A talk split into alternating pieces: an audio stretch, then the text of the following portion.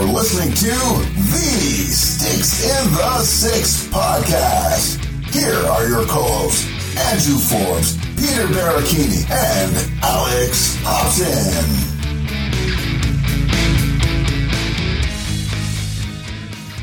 Well, hello, everybody, and welcome to episode 114 of Sticks in the Six. We are live here today after a big blockbuster deal last night, boys. And as you can see, we've all got the passion going today. We felt like we should represent the team that going out and making the big move. But before we get into all the Leaf talk that we have today, boys, how are you doing today? Alex, we'll throw it to you first. Welcome back. Thanks, man. Yeah, it's been a couple weeks since I've been here, but I'm really glad to be back. I was out of the province for a couple of weeks, and the whole time I was sitting there manifesting a trade, and it ended up working. I was just telling you guys before we went live that I'm immensely grateful that this trade happened on a Friday night, because I'm laying in bed around 11 o'clock just... Actually, that's a lie. I was out in my living with my roommates and I pulled up my phone and I saw a notification from my friend adding me in a tweet just saying at A Hobson Media, how we feeling? And I was like, oh shit, something went down. I opened Twitter. I see the trade. And I just kind of sat there and started like making these screeching noises. And my roommate kept saying like, what's going on? Like, what did they make a trade? And I'm like, the Leafs made a trade. They got O'Reilly. And I couldn't get the words out. It took me probably 10 minutes before I actually told him what the whole trade was. And then I said, all right, I got to go lie down. I went into my room and I laid there probably for the next 2 hours, just bathing in Twitter, bathing in everything. You know what, boys? I tweeted like 2 weeks ago that I needed Kyle Dubas to make an absolute bone shaker of a trade and that I was fiending for one. And that probably held up as good as any other trade could have. And the fact that, you know, there's potential, and it sounds likely that they're going to be doing more moves as well. Oh, I'm on cloud nine right now. I'm not going to lie. Yeah, no, absolutely. And Peter, you jumped on a little show last night with the Hockey Writers' immediate reaction to the big blockbuster deal. But before we get into all the implications that come with the Ryan O'Reilly trade, how are you doing this week, my friend? Oh, ecstatic, boys. Ecstatic. I mean, we're kind of like you, Alex. Like, we were hoping that a big move would happen at some point, and lo and behold, man, that is absolutely something. It's funny because, you know, with all the fake accounts going around right now, especially during the, you know, era where you could just pay $8 for a blue check mark and you're an automatic source or whatever, I don't trust anybody. I really don't.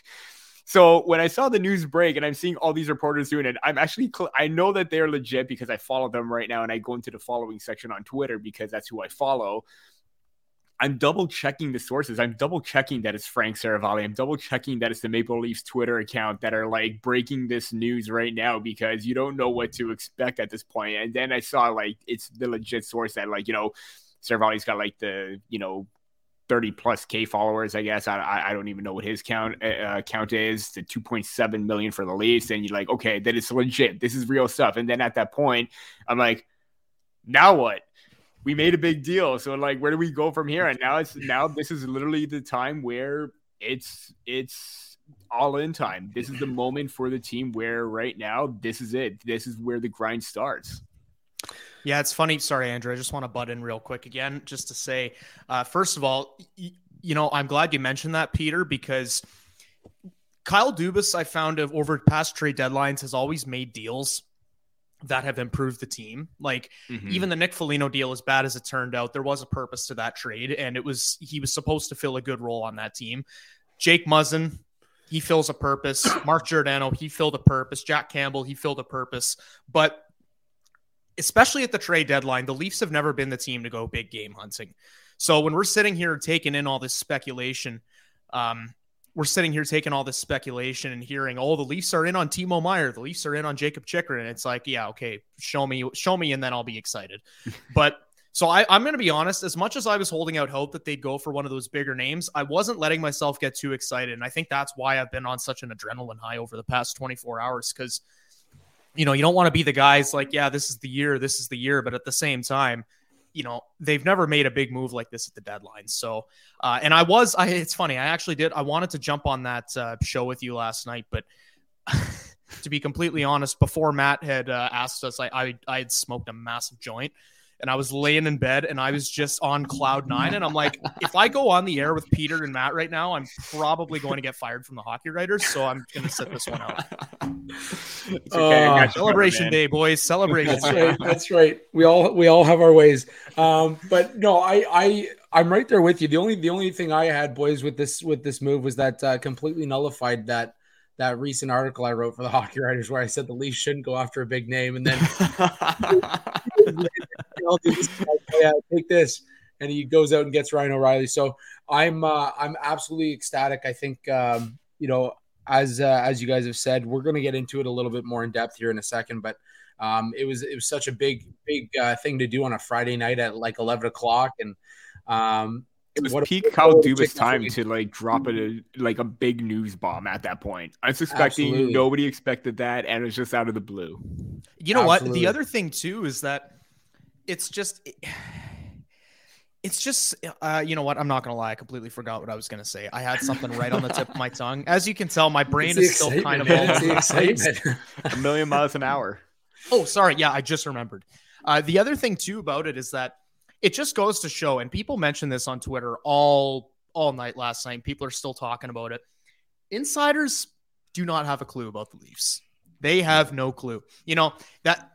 And with all due respect to Frank Seravalli, because he does have better sources than any of us do, you could see a little bit of annoyance. You could sense a little bit of annoyance in his tweet about how what Dubas did went directly against everything that he told the reporters and insiders at that post All-Star break media availability. And it's just funny, because it just reinforces the fact that Kyle Dubas works in silence, and these insiders just don't know anything. Like Elliot Friedman reported that the Leafs were working on something literally 30 seconds before Leafs PR announced the trade. So, you know, I think this year more than any other year should serve as a reminder to not take everything that the insiders say at full face value. Like, you know, they'll report on what they hear, and they'll report on what their sources are telling them, but when it concerns the Leafs, they never really know. And even so, like, that also just proves how much of a poker face that Kyle Dubas has. Like, he held this close to his chest. Like, we don't know how long this has been in the works for, but like, it seemed like everything started to pick up steam like hours before game times last night. And now all of a sudden you hear about this. You even heard about them possibly being in on Patrick Kane, but now this throws Patrick Kane out. Thank God. For a new destination too. I want to get to that later on too, because I have a take for that. But at the same time, it's like now with Patrick Kane not in the mix anymore, Ryan O'Reilly's going to Toronto. This seems more like that move that Kyle Dubas needed, as opposed to going out and getting a Patrick Kane more so than anything. And here you go, boys. Here's the passion of Leafs Nation right now. Tuning in at 2:00 in the afternoon. Cody Bissell, thanks for tuning in on Facebook. Sir. Go Leafs, go! Absolutely, buddy. We're just as excited as you are, as you can see. But let's get right into the trade. Everything on this show right now is going to have everything to do circling around the trade deadline and the Leafs and what they've done with the O'Reilly move and all the implications that come with it. But for those of you that have been living under a rock for the last 12 hours, the Leafs went out and got Ryan O'Reilly, Noel Acciari, and I believe what's the last piece that they got from Minnesota? It was Josh Pillar. So I'll admittedly say I don't know much about him. But unsigned prospect. Yeah, I think he was born in like 2002 or something, right? He's in his last year of junior. Yeah, so he's an overager right now. But that said, the Leafs give up Mikhail Abramov, Adam Gaudette. They gave up their first round pick in 23, Ottawa's third in 23, Toronto's second round pick in 24, and Minnesota received Toronto's fourth round pick in 25 to retain 25% of O'Reilly's salary. So biggest news from this deal might be the salary that they're going to end up paying Ryan O'Reilly and what they were able to do with it, leaving them with just over $4 million in cap space. Peter, let's throw to you. We were kind of wondering if, you know, the Leafs were going to move that first round pick. They end up moving it for two. You can call them rentals, I guess. We don't know if there's anything going to come from this, but your thoughts on moving that first round pick for in this big Ryan O'Reilly trade? Yeah, and even going back to what Alex said before, like Dubas literally contradicted himself. And I'm reading like a Mark Masters piece on Dubas's deadline approach where he said he wasn't going to move high-end draft capital, which is like, you know, top prospects, first-round picks. And it's kind of funny because literally I was watching that Sarnia Sting London Knights game, and I was watching Oliver Bonk, and I tweeted out, you know, how great would it be if the Maple Leafs keep their first overall or first-round pick? Oliver Bonk is there. He seems like the type of Maple Leaf player the Maple Leafs would go after. Well, you can guess what happened because I'm like, well, there goes my dream of that happening because you know, it got a substantial amount of likes and stuff, and I'm like, well, what are you going to do? This year, Peter, for you as a draft nut, it's going to be amazing. But as a Leafs fan, it's going to be a real boring day for you. It's painful. I will say that. But then again, with this first round pick, the Maple Leafs may not even take Oliver Bonk. And that because it's a late burst, possibly you don't know how that pick is going to pan out. Different situation where they traded it last year to take to Chicago to take Peter Mrazek off their hands. But this is a bigger one because in reality, yeah, I would have liked to hold on that pick, but if you're the Maple Leafs right now, you have to trade that pick. And the fact that you only traded the first, the third that you got from Ottawa, it may seem a lot with all the picks that you're giving up, but then again, you're in it to win it right now. You're not going to sit idly by when you see Tampa Bay and Boston possibly make big time deals, and then you see the Maple Leafs just do depth ones. No, you have to go big, and Kyle Dubas went big with this trade. I do think that another big point is, you know, the prospect that they gave up is a B-C tier level prospect in Mikhail Abramov. You still hang on to Matthew Knies, Fraser Minton, Topi Niemela, Ronnie Hirvonen, And they even mentioned today during the press conference, Dubas has been impressed by Nikita Grebyankin, who I've been a big, you know, supporter of and pumping the tires on him, or, you know, because of the fact that he's had a great season in the KHL because they have depth right now. And now the fact that you didn't give up Matthew Knies, this serves as an opportunity for him to possibly come into this lineup, make a significant impact, and be a part of that future right now, whether Ryan O'Reilly, it's going to be a short time with Ryan O'Reilly or not, because now you still have your depth pieces and players to come in right away. But overall, fantastic move. Yeah, it's risky. Yeah, people are going to say, yeah, you gave up a lot of picks, but at the same time, you don't know how those late round picks are going to pan out. So all in all, big W for Kyle Dubas and the Leafs. How great would it have been if Dubas liked your tweet on Oliver Bonk and then went and made that deal? That would have just been icing on the cake. That would have been icing on the cake. That would have hurt even more. Yeah, I probably would have replied to him and be like, "Listen, Kyle, with all due respect, thank you, but what are you doing?" Yeah, Alex, the Leafs right now are looking at 2 picks in the upcoming draft, possibly a third. What are your thoughts on giving up that first round, knowing that you know O'Reilly and Acciari are both up for contract at the end of this season, and the Leafs with their cap situation, with this whole Bally Sports and everything that's going on, there could be a hit to the NHL's overall cap situation. I don't give a shit. I'm not thinking about any of that right now. I'm thinking about the fact that Ryan O'Reilly's a fucking Leaf. Like, listen, that's a question you can ask me at the end of the season when either the Leafs finally overcame their demons and won a round or lost in the first round again somehow. Then you ask me how I feel about their draft situation. But right now, I don't care, man. You know, you can sit down and you can think about how it's potentially risky that the Leafs only have 3 picks in this year's draft. I think it's like a third, a sixth, and a seventh or something like that.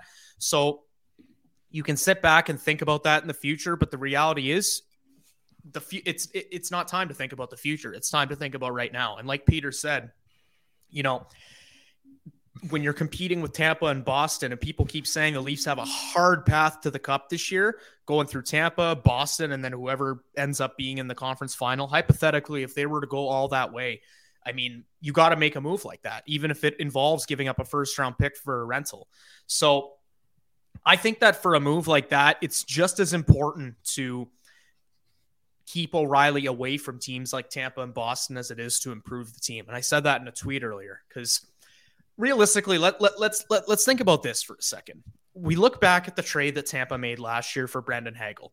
Remember, They go out and they trade 2 first-round picks, 2 prospects. It was a hefty deal for the Tampa Bay Lightning. But in a sense, it ended up panning out for them because, you know, they didn't win the cup, but they did make it to the cup final. So we know that Tampa can make those big ballsy moves. We know that Boston will more than happily make those big ballsy moves. Could you imagine what the mood right now would be if we were sitting back and discussing how the Leafs traded for Vladislav Gavrikov and how they had to go into the first round against Tampa Bay after Tampa acquired Ryan O'Reilly and Noel Acciari? Mm-hmm. Could you imagine the Leafs playing a Lightning team with O'Reilly and Acciari on it? It wouldn't go well. And, you know, I'm not saying that those guys would single-handedly dismantle the Leafs in the playoffs, but they're the exact type of players that have hurt the Leafs in the playoffs these past few years. Fuck, Acciari was on the Bruins in 2019 and 2018, I'm pretty sure, when they eliminated the Leafs in the first round. So Nick Paul last year, Nick Foligno, ironically enough, with the Blue Jackets. Like I would even say Brandon Hagel too. Brandon Hagel looked great for Tampa Bay as well. Mm-hmm, mm-hmm. It's just one of those trades that you can't sit back and worry about what you gave up, because imagine what people would be saying if the Leafs did just go depth. And we're sitting here with a barely improved team looking at 2 teams in Tampa and Boston that hypothetically, I'm just assuming that they're going to improve, or that they would improve if the Leafs sat back. Imagine if we're just sitting here talking about how, you know, the Leafs maybe added 1 or 2 depth guys. Tampa Bay made the big swing. It's pretty much the same situation they were in last year. Mm-hmm. So right now I'm not thinking about the first round pick, because, you know, it's a good draft. So that part kind of sucks, but the first round pick is going to be between 25th and 32nd overall. And, you know, but beyond that, what is it? A 2nd round pick, a 3rd, a 4th, and then, 5th. And then what? 3rd? No, not a 5th. Oh, wait, sure. A conditional 3rd because of that Arizona trade with Ilya Labushkin, I believe. Yes. And the 5th and 6th. So there may be a possibility that they won't pick until round 5. And you know what? Who cares? Mm-hmm. You know what? Not Chicago. Geez. Colorado's draft class last year, after they made all their trades for Manson, Lehkonen, Cogliano, Sturm, all them. I think they picked in the 6th and 7th round. Do you see them worrying about their prospect capital, whatever? Like you said, Peter, they held on to a lot of their good prospects.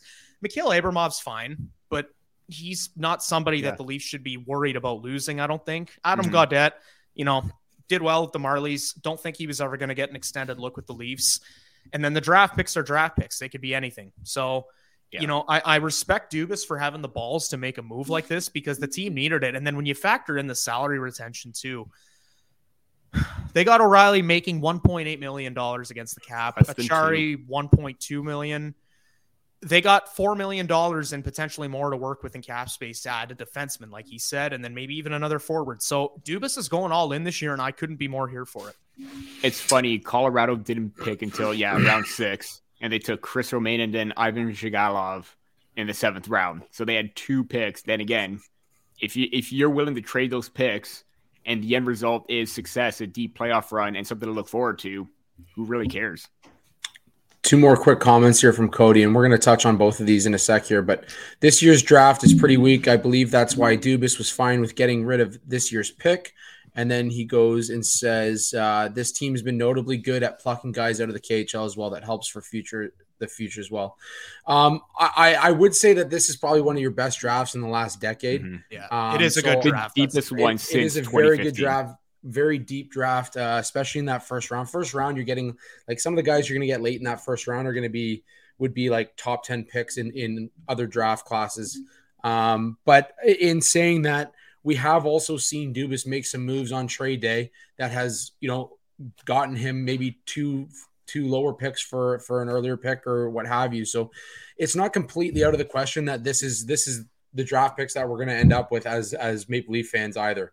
And that's notable as well. But I do have to say, like, I wasn't ready to say that this team's good to go all in. Like, for me, it was always like get past the first round, then we can focus on going all in. Mm-hmm. That said, when you can get a guy like Ryan O'Reilly with his pedigree, his Conn Smythe Trophy, his Stanley Cup experience, and you can get him for $1.8 million and still have room to possibly bring in a guy like maybe Jake McCabe, maybe Gavrikov is a guy that we have a conversation about. there's still a lot of room for this team to make that extra move. And really in this deal, they filled two spots on a roster that maybe didn't need that depth player in Acciari, but now you've got a guy who has that playoff experience as well in Acciari, filling in the bottom six as well. And Peter, I know you got a great comment today about how Pierre Engvall is better than Acciari.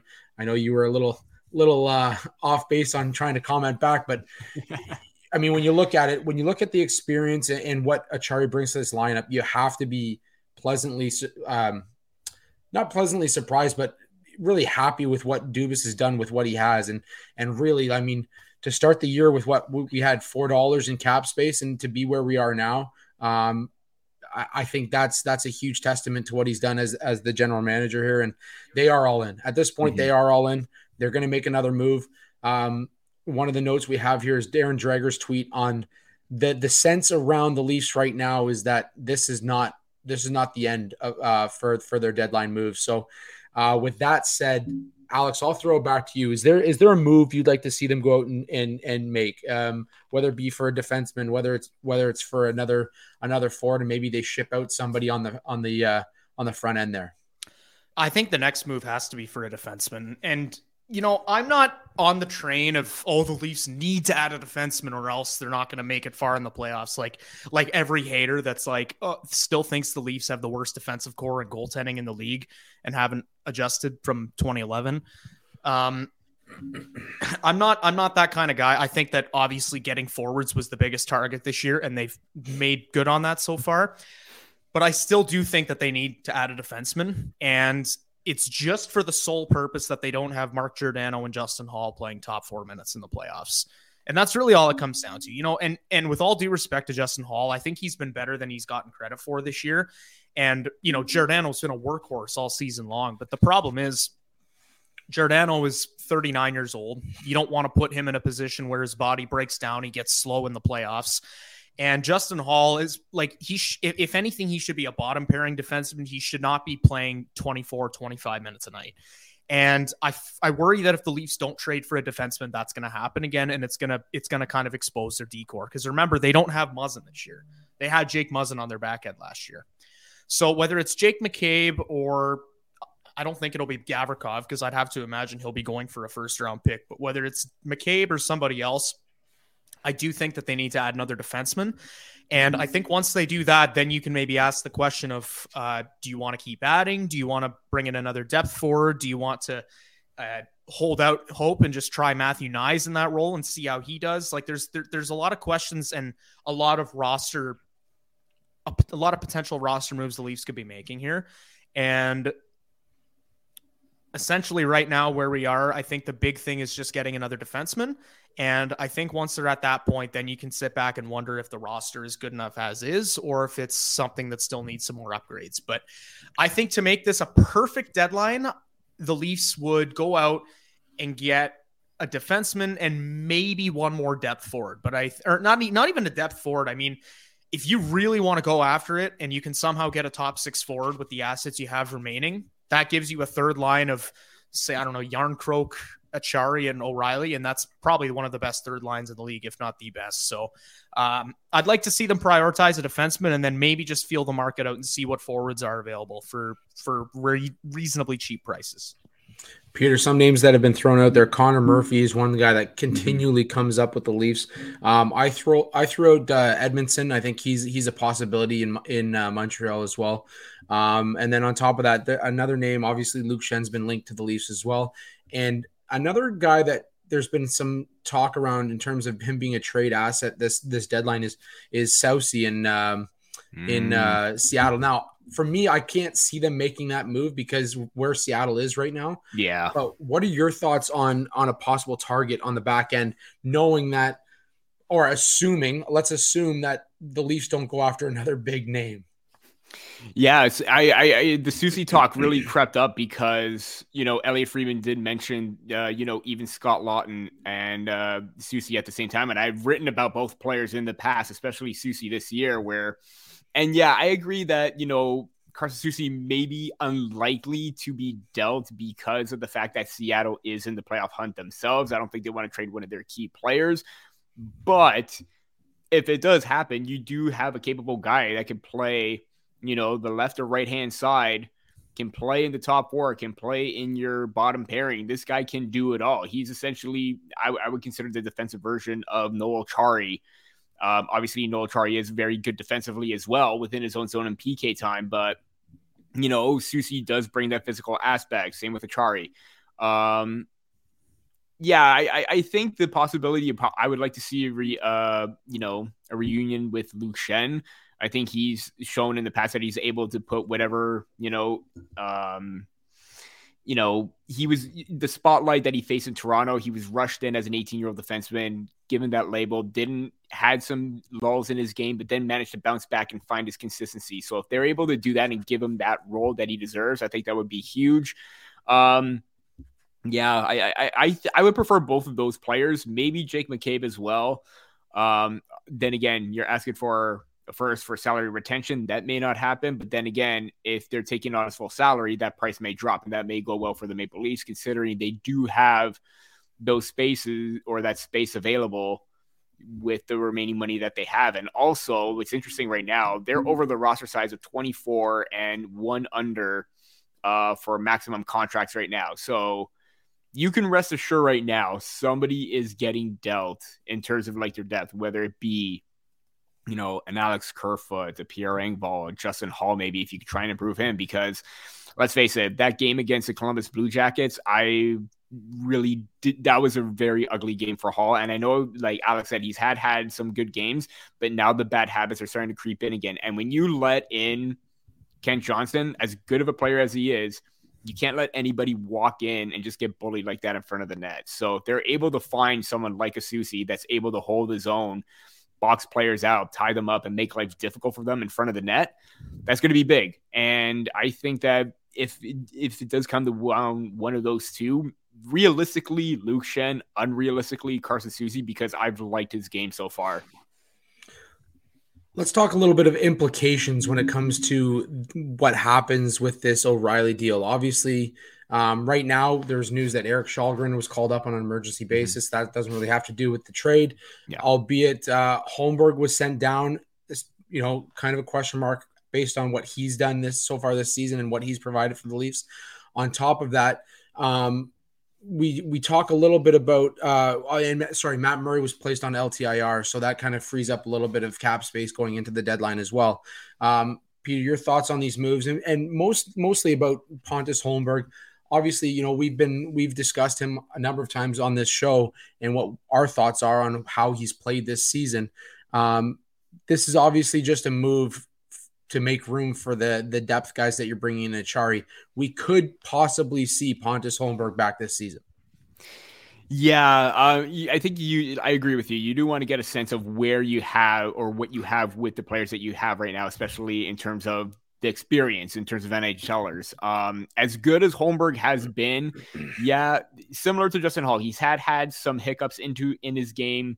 Though he has able to bounce back big time, and I think he's proven that he could play in the NHL. There's no doubt about that. But when you make moves like these, some of these younger players that are looking for that spot, they got to up their game a little bit. And I think now the spotlight is management is looking for Holmberg to say, "Hey, we got these players in. We got another depth center / winger in. What are you going to do? You know, how are you going to improve your game? What are the steps you're going to take? How are you going to try and stay in the lineup and battle for that spot?" And I think Holmberg can do that because he has shown time and time again where he may look like he may be coming out of the lineup and he still stays in because of the fact that he's had that senior and pro experience, especially over in Sweden. I think that it is interesting to see how it'll play out. And this isn't like a knock on Holmberg. Sorry. I combined Holmberg and Källgren together there for a quick second. Holmgren. Former Flyers GM. There we go. I think it's just they just want to see him have a little bit more fight into his game. And, you know, we've seen him in the fourth line. He can't play that role. We'll see what happens because he has shown that he can be a presence and maintain that and be an NHLer, everyday player in this league. So interesting to see how it plays out. But then again, if you have to send some players down, you got to think first. experience, pedigree, and all that. And Acciari and O'Reilly both have that to their resume. Alex, long-term IR used as a cap position right now for Matt Murray, or is this something that we need to worry about going in? And what are your thoughts on Holmberg? Is this a guy we're going to see later going into the season? Sorry, boys. I just burped right into the mic.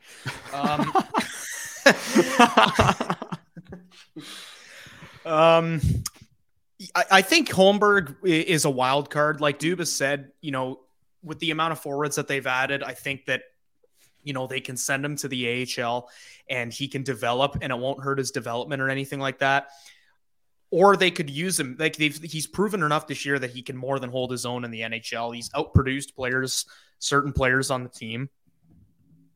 Oh my, I'm sorry. And yeah, I mean, in terms of the LTIR thing for Murray, I think that if Samsonov keeps riding this hot streak and Joseph Wall's cool with being the backup and he gets a couple games in here or there and isn't completely out of place, I think that in that case, yeah, why not use him on LTIR? Because that way you can activate him for the playoffs when his salary won't matter against the cap. And if he's healthy by then, and if Samsonov starts to struggle or something, you know, you've got a guy there who's gone to the cup final multiple times before. He's been in the playoffs. He knows what it takes. So I think that it would be in their best interest to utilize the LTIR unless Murray's at a point where in the next couple of weeks, you know, he might be able to he might be able to make a bit of a sooner. I can't even put this sentence together. Unless like Murray is in a position where his injury isn't bad enough that he can come back in a couple of weeks, like, because it is his ankle, right? Like, unless it's a really bad ankle injury, I don't know how much recovery that's going to take. I'm not going to pretend like I'm a doctor, but it's not like a knee injury or a back injury like Foligno had. So I think it really depends on Murray's status. But if it's one of those things where it's like, yeah, he could come back before the season ends, but he might be better served just to focus on recovery and coming back at 100%, then yeah, utilize that cap space. Yeah, no, I completely agree. And right now I think that's kind of where a lot of teams are at. And we've seen Alan Walsh tweet about long-term IR and how it's kind of a mockery of the hard cap and what have you. But at the same time, I mean, it's there for you to kind of utilize. And at this point in time, I mean, I wrote a piece, 4 years ago for the Hockey Writers on the Patrick Kane loophole, and it's been used for Kucherov multiple times. And now, I mean, the Leafs have to utilize what they can to get them into a position to be competitors in the playoff time. And part of that is, hey, we got an injury. We got to bring in some other guys and to get their cap within our restraints here. You know, we got to ship some guys over to LTIR. And if you can do that, I mean, by all means, do it. I don't think there's going to be any team that says, yeah, you know what, Murray's ready to come back, but we're going to leave him on there. And I know there are league officials that kind of look into all that crap as well. But yeah, I'm all for it. As for Holmberg, I think it's like you said, Alex, it's a good move to get him down there and just continue to develop him. We saw it with Timothy Liljegren. You can't have them down there too long. It's you know, you have them down there. They're playing every night. If he was to stay with the big club right now, I don't think he'd be getting in the lineup every night. And that's just a testament to the lineup that Sheldon Keefe puts out there every night. So that said, with the moves that are happening, I saw a question raised on Twitter shortly after the trade that, you know, where does this put Zach Aston-Reese? And in the offseason, we all discussed how excited we were that the Leafs got Zach Aston-Reese. Thought it was a good signing, good depth signing. Now you bring in Acciari. You've got Pierre Engvall, who, you know, as much as I still am not a fan of his lack of physicality, I think offensively he's starting to look a lot better and he's playing better in the offensive zone. And then you have a guy like Joey Anderson who's come in and, in terms of a point per game average, he's outpacing Zach Aston-Reese. Alex, is Zach Aston-Reese going to be the odd man out here if we see the Leafs make another depth move? I honestly don't think so. I think Zach Aston-Reese brings what he brings. I think he's a guy that he was never supposed to be expected to bring a lot of offense. Doesn't play too many minutes a night. He's just sort of there to be strong on the forecheck and throw the body. And honestly, I think Keefe likes him in that role. If we're talking about leaving Pontus Holmberg in the minors and not waiving Zach Aston-Reese, then I think that pretty much spells Czar's lineup position, to be completely honest. And it would be nice to see a little more offense from him, but at the same time, for what he brings, like on other sides of the puck, I really don't mind having him in the lineup. I think it'd be a lot worse if he was somebody who maybe had physicality on the same level as Engvall or Alex Kerfoot, and he was just sort of doing cardio out there, but he is making an impact whenever he's on the ice. He's just not scoring goals. So I think that, you do need some role players like that. And I feel like Czar is going to stay unless they make a really big move. Like he signed a contract, a one-year contract. He had PTOs offered from other teams. And if you remember at the start of the season, he said, I'm a loyal guy, and the Leafs reached out first. So, I can't imagine after all that, the Leafs are going to be like, hey, so we've made some trades and we're not loyal. Yeah. Sorry, buddy. You're loyal. We're not loyal. But, Yeah. It's a business, right? Kyle Dubas just waits till now to drop that line. But no, I can't really see Czar leaving the lineup unless he really starts playing bad, but I think he's been playing fine enough to stay. Well, Peter, Jimmy Smith over on YouTube says Czar is here to stay. What are your thoughts on Zach Aston-Reese? Is he a Leaf till the end of the season? Like Alex and Jimmy, yeah, I don't. He is here to stay. I do agree with that. He does have that factor where he does have that physicality and speed to get in on the forecheck. And yeah, the big issue is you would like to see a little bit more offense from him. There are times where he fans on a pass, play is dead, and it's not an act or a result of him not trying. It's just things aren't going his way. And you really can't help that. And there are times where he has gotten out of his, little slump, and he's starting to show a little bit more consistency. He's back in there right now. So I think maybe if he gets one goal, that may change everything for him. I do think that if you do find a little bit more of an offensive producer that's just a tad bit more consistent than Zach Aston-Reese, then maybe you look at acquiring him and he bumps down to maybe 13th, 14th forward.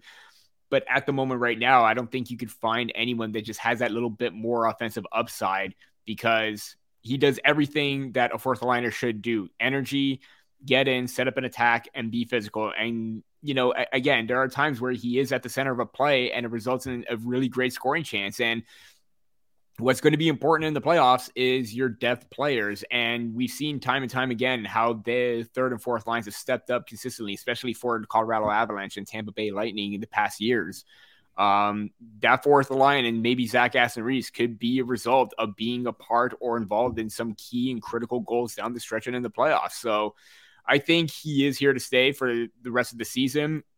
Odd chance that if they do get somebody a little bit more offensively talented, then he may get bumped down. But I kind of like Alex and even Jimmy here, I really like his play this season. He's done a very good job in that, fourth line PK kind of role that they need. He's a playoff performer. I think that's what it's going to come down to. Is this is you brought this guy in because he's got that physicality. He plays the playoff brand of hockey, and that's something that the Leafs have been hurting in when it comes to their playoff hockey over the last couple of seasons. So I think Zach Aston-Reese is here to stay. I think if you're going to move a guy out, you're going to see a Kerfoot, you're going to see even a Pierre Engvall, and like I said, you need that extra cap space, and what Zach Aston-Reese offers you in that area is not big enough to see him as the odd man out. And I do think that he's going to be a guy that we see stick around till the end of the season anyways. And from there, they can kind of figure out what they're going to do. Before we jump into the last couple of notes here, boys, obviously a quick word from our great sponsors over at the Indie Ale House. Hockey is back, and with it, so are the Maple Leafs. Getting ready for a night out or watching the game at home with the gang, what better way to do it than with a nice cold one from the folks at Indie Ale House in Toronto? With two locations in the city at Italy, Toronto at Bay and Bloor, the Biroteca location. They have two big screens, amazing authentic Italian food, and loads of beer. Also at OG Brew Pub in the Junction at Keele and Dundas, with 120 seats, famous bar food, and 12 taps. Indie Ale House is an award-winning brewery featuring their flagship Instigator IPA and dozens of rotating monthly special release beers. Perfect for takeout, dine-in, or bottle shop online orders when planning for game night. You can find Instigator IPA and Marco Polo Pilsner at finer LCBOs across the province as well. Hashtag Live Indie is the motto. Adventurous, fun-focused beers with a selection for everyone, from a healthy dose of in-your-face hoppy beers for the beer geeks to mainstream pilsners and easy drinking options. Indie Ale House is the go-to on game day. This part visit of the ad. Oh, sorry. I thought you were done. That's right. I was just going to say, visit www.indiealehouse.com to place your order today.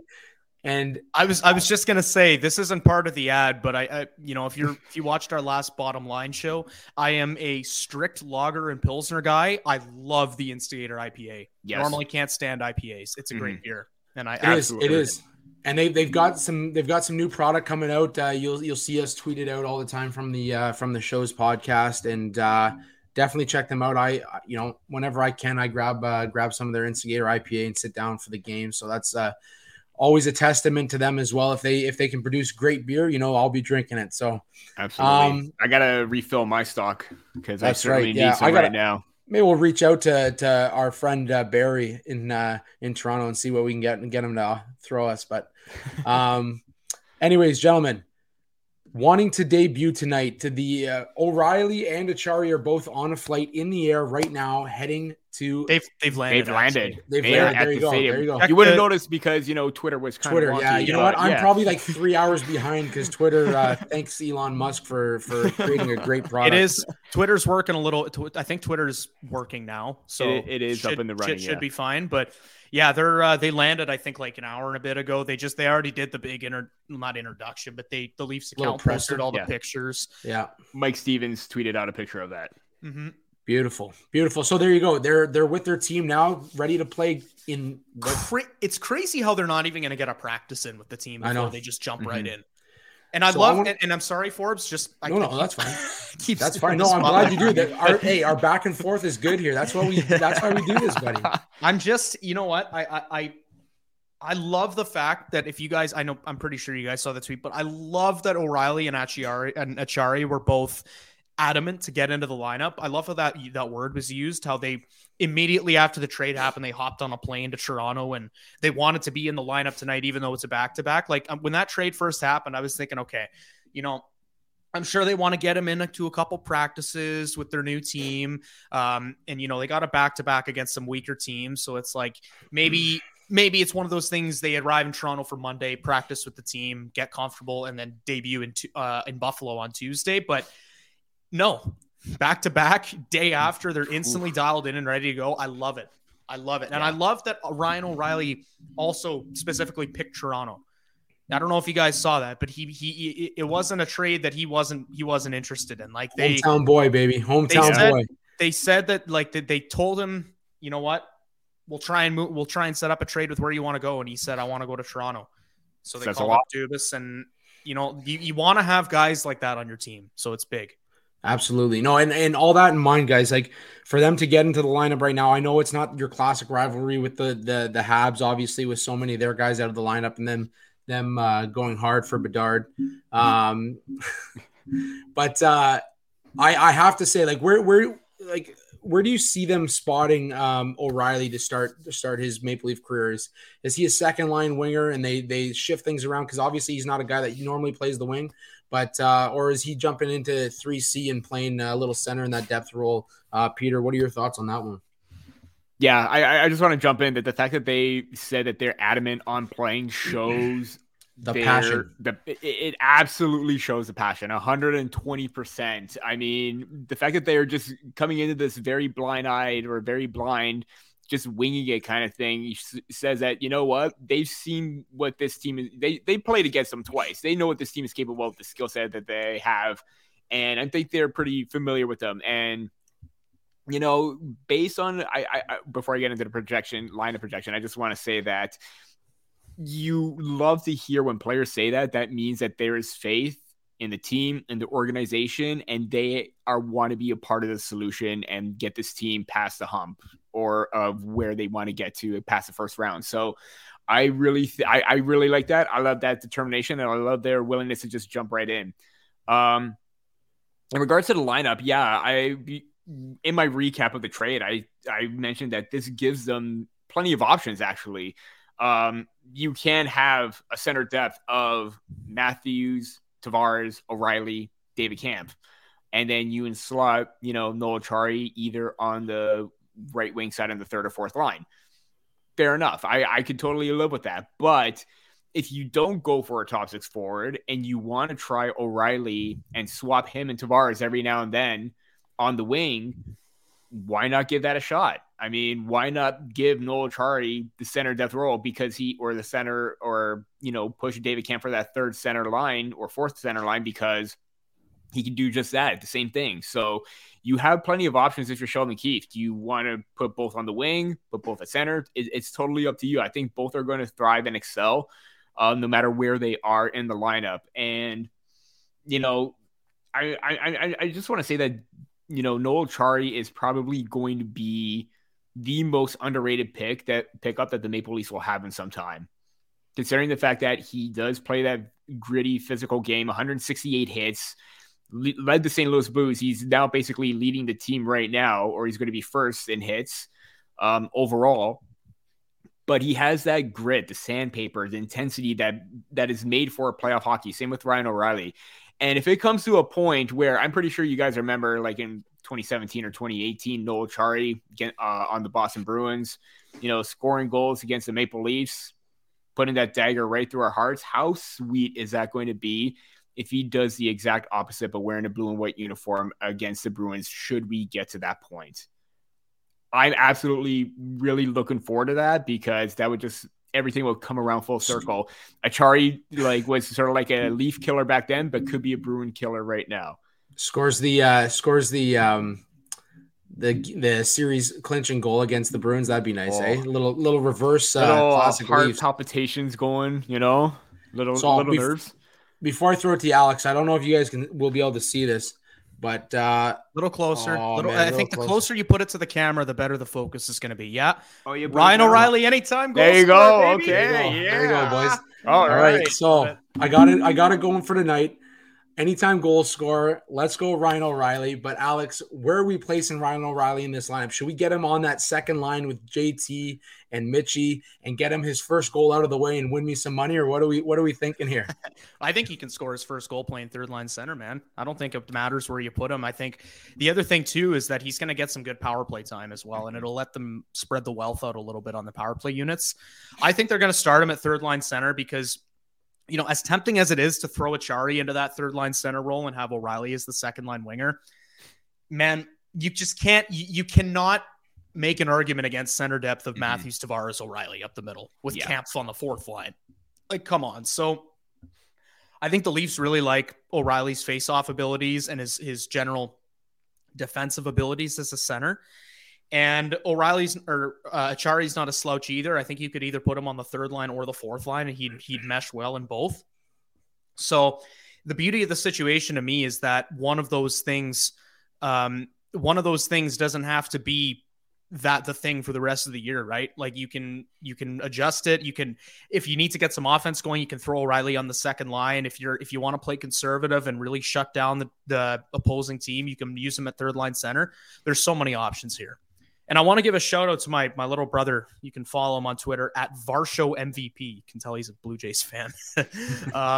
He tweet, and this is most accurate tweet I've ever seen. He says, number one thing I know about Noel Acciari is that I fucking hated him when he was on Boston. So I'm hyped we got him.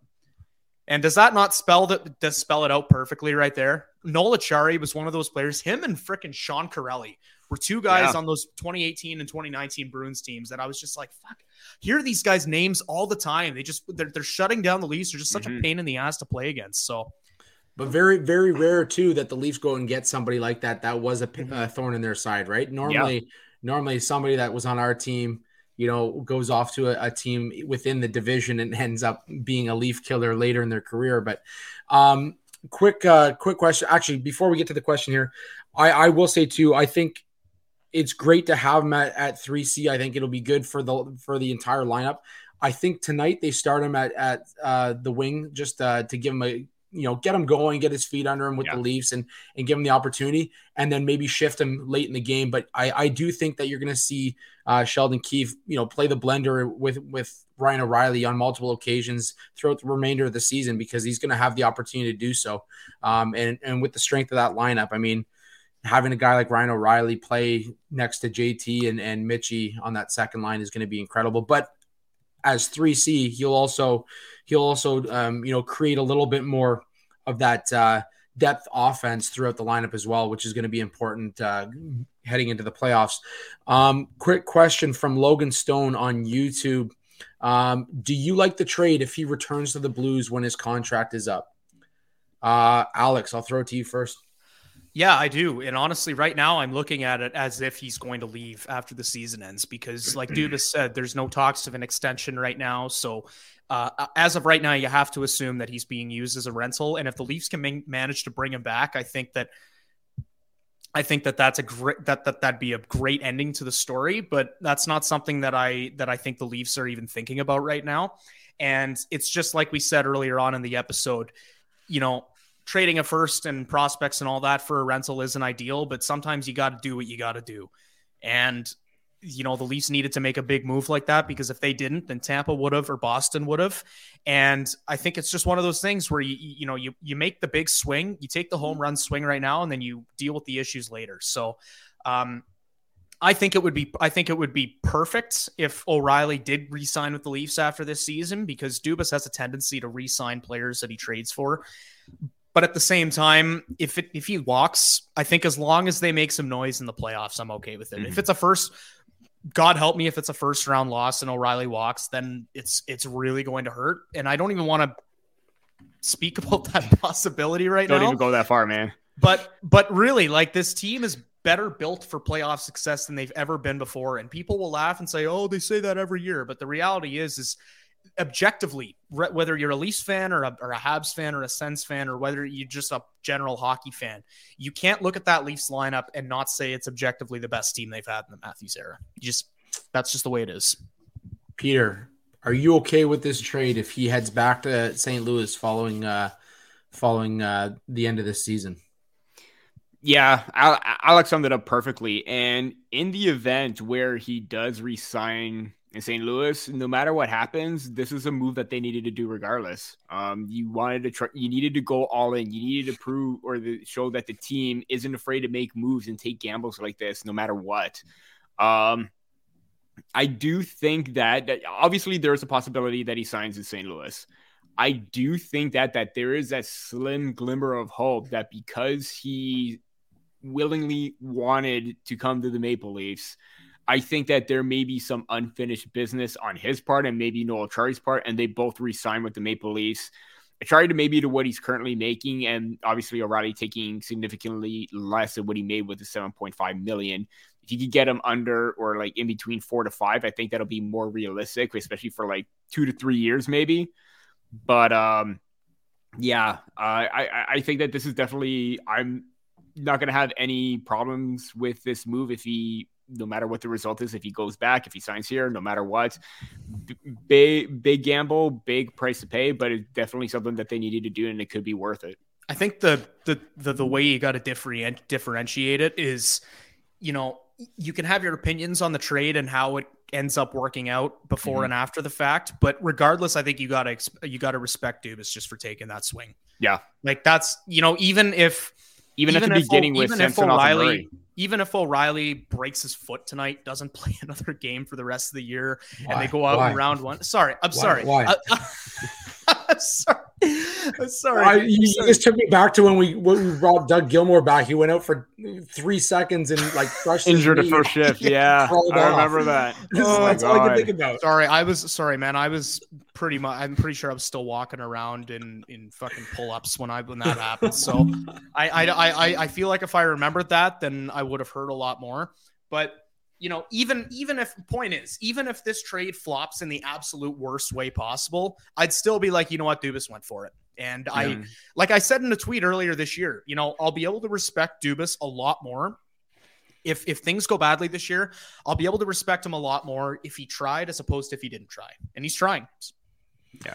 I personally think Ryan O'Reilly came back because he just wanted to crush the Buffalo Sabres for the next 5 years for wasting his time for part of his career. But no, in all honesty, I think that there is a legitimate shot that the Leafs, if they find the way to work it out cap-wise, that they could re-sign Ryan O'Reilly. That said, I don't want to hear anybody from Leafs Nation complain if, you know, the Leafs do flop in the first round, get knocked out, and Ryan O'Reilly walks. I don't want to hear a word of it because... Especially if you like the trade. Well, but if you look back on most of Leafs Twitter over the last 3 months, it's all about going all in and this is the year and we got to do it now while Matthews is still here because he's only got 1 year left on his contract. It's the same bullshit we've seen for years. And now you've had a guy like Kyle Dubas go out and make that big trade, get that big name. You gave up a first round pick for it. There's no complaining after this. It's done. It happened. And everyone wanted him to make a big deal.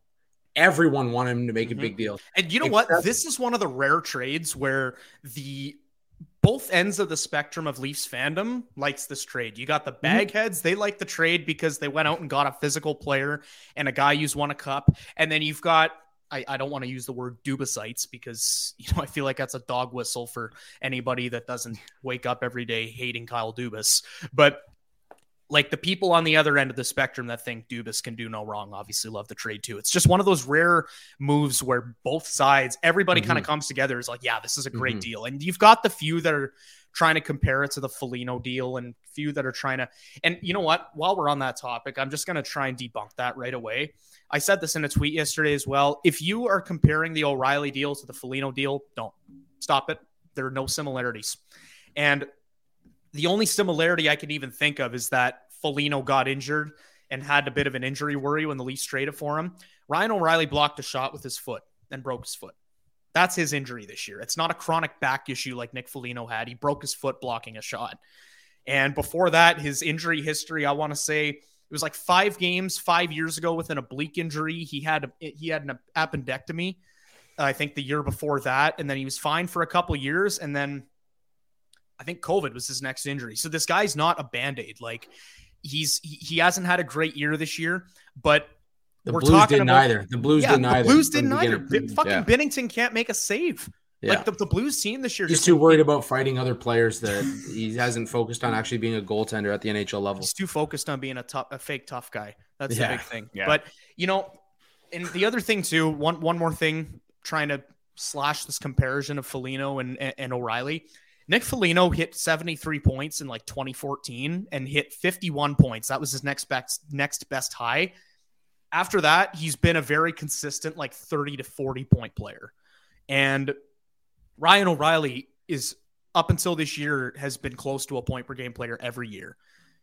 This year is literally his only bad season to date. So there's just no comparisons to be had here between Foligno and O'Reilly. So if you've got that worry in your head, I understand it because of how bad that Foligno deal panned out, but there's no comparisons to be had. Yeah, no, absolutely. I couldn't agree more. Before we get to our last question here, your guys' thoughts on, is it too early to predict a winner? And I'm going to reference Mike McKenna here, who, you know, hopefully we'll get on the show at some point, but he said, he loves the return for the St. Louis Blues. He's not overly excited for what Toronto got out of this deal. He has to wait and see what the outcome is. Alex, your thoughts on this? Do we have a winner? Do we need to wait? What are your thoughts? We need to wait, first of all. But I don't really understand the logic in saying that the Blues immediately get an A for getting a bunch of mystery boxes and draft picks and prospects, but the Leafs have to wait for getting 2 established players. Like... yeah, I obviously if they go out in the first round and O'Reilly and Acciari don't contribute all that much, then yeah, it'll be a bad deal for the Leafs. But right now, I don't think you can really say there's a winner for either side. I think it's a good deal for both sides. Shout out to the Variety Sports Network, St. Louis based. Obviously, it works out kind of perfectly that we're doing this with them right now because it's a big trade for both teams. Yeah. I think the Blues got a great return, to be completely honest. You know, for a guy that there's the potential he could re-sign in St. Louis over the summer. And, you know, the fact that they were already so far removed out of the playoff race, like getting 4 draft picks or whatever it was and 2 prospect and a roster player, I think that's a great return for a rental. So I think this is a good deal for both sides. Peter, your thoughts. Is Mike McKenna on to something, or do we need to wait and see what we get with O'Reilly and Acciari? I mean, based on history, from what we all know, yeah, we should wait and see for the Maple Leafs. But then again, I think kind of like the whole Vladimir Tarasenko trade, I think they were more worried about more concerned about the picks than they are about the actual players that they got in return, because Sammy Blais and then, a C-level prospect wasn't that great of a return if they're looking for some help right now. Totally understand that they wanted the pick. Same thing right here. Mikhail Abramov, decent prospect, B to C level, but at the same time, really hasn't quite taken that next step. Was over, kind of got bumped down to the team's prospect depth, further down with names like Holmberg, Steves, McMahon, them having standout seasons and standout performances. And even Adam Gaudette too. I know I was high on him before. Hopefully he could have gotten a chance to maybe get some NHL time, but at the same time, he's just still been in the AHL. So I think right now the picks are more important than the actual roster players that the players are getting back. But yeah, for them to get for the Blues to get the picks that they did, big win. For the Maple Leafs, again, to be determined. I'm going to go out on a limb here and say the Leafs won the trade. And here's why. They please the fans. They please the people that have been on this team for so long to make that big deal. They got exactly what they wanted. And on top of that, they got a Stanley Cup champion, a Conn Smythe winner, a guy who yearly should be up for the Selkie. And they got a depth player in Acciari that's going to go out there and give them big minutes and big tough minutes in the playoffs when it comes around to that. So I'm going to say the Leafs got what they wanted. They went out and they got exactly what they wanted. Go take a look at the Leafs Twitter right now, if Twitter's working for you, and you'll see the smile on O'Reilly's face. That's a guy that's happy to be here. That's a guy that wants to play for this team. That's a guy that wants to don the blue and white. And then while we're at it, go check out Jay Rosehill on Twitter as well, because he just tweeted a video of O'Reilly's curve on his new stick, and man, it's something else. It's something I've never seen before. So a little fun for you as we close out this episode. But last thing before we go, guys, 2 names off the Leafs roster right now that will not be here past deadline. Peter, go. Kerfoot and Hall. Alex, are you on the same boat? I want to say yes, but I also don't. Like, I think we've been talking about these guys being traded for like 3 years now. So true, much like the O'Reilly trade, I need to see it to believe it. So all right, I'm gonna go Robertson and Engvall. Robertson and Engvall not on the Leafs roster after the deadline. But anyways, gentlemen, last little closeout note from our friend Cody, who's tuned in this entire episode.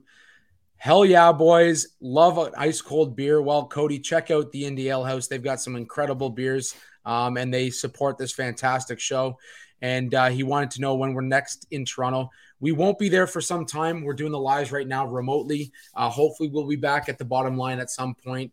And when we are, hopefully you'll drop in and grab a beer with us. We'll be there doing a live pod for the Cup Parade. Cup Parade, that's right. Yeah, and All-Star Weekend next year. All-Star Weekend will be there for it. But yeah. Anyways, boys, anything else before we close it out? Go Leafs, go baby. Have the passion. Yeah, passion unites us all.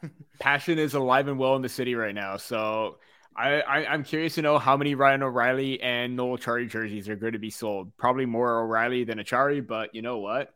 Hey, I want to see that 90 with O'Reilly on the back. That's going to look very, very fun. Peter's locking in his Acciari order right now. He'll have that for the next pod. But aside from that, boys, go O'Reilly. Go get me some bank here, buddy. Get your first with the Leafs, and I'll be a happy camper. Otherwise, as always, folks, thank you for joining us on episode 114 of the podcast. As always, you can follow us on Twitter at Andrew G. Forbes, AHops and Media for Alex, and P. Baracchini. Great follows as always. Or you can follow the show at Sticks in the Six Pod. Check us out on Twitter, Instagram, TikTok. We're getting some great comments on TikTok too. You guys should check that out. Some of these nut jobs on TikTok. It's fantastic. I'm too old for TikTok, but I'm using it. I'm not gonna lie, man. I don't open TikTok ever. So the only reason I do is to see the responses to some of the videos. I didn't even realize we were getting engagement on there. I'm not going to lie. Yeah. Some good engagement. And be sure to subscribe on YouTube as well as we continue to push this show to take that next step. Shout out to the Variety Sports Network for having us on, based in St. Louis, as Alex mentioned. And as always, to the folks at Indie Ale House for continuing to partner and support this fantastic show. I always love joining you boys weekly to talk our Leafs. Go Leafs, go. And until next time, episode 115.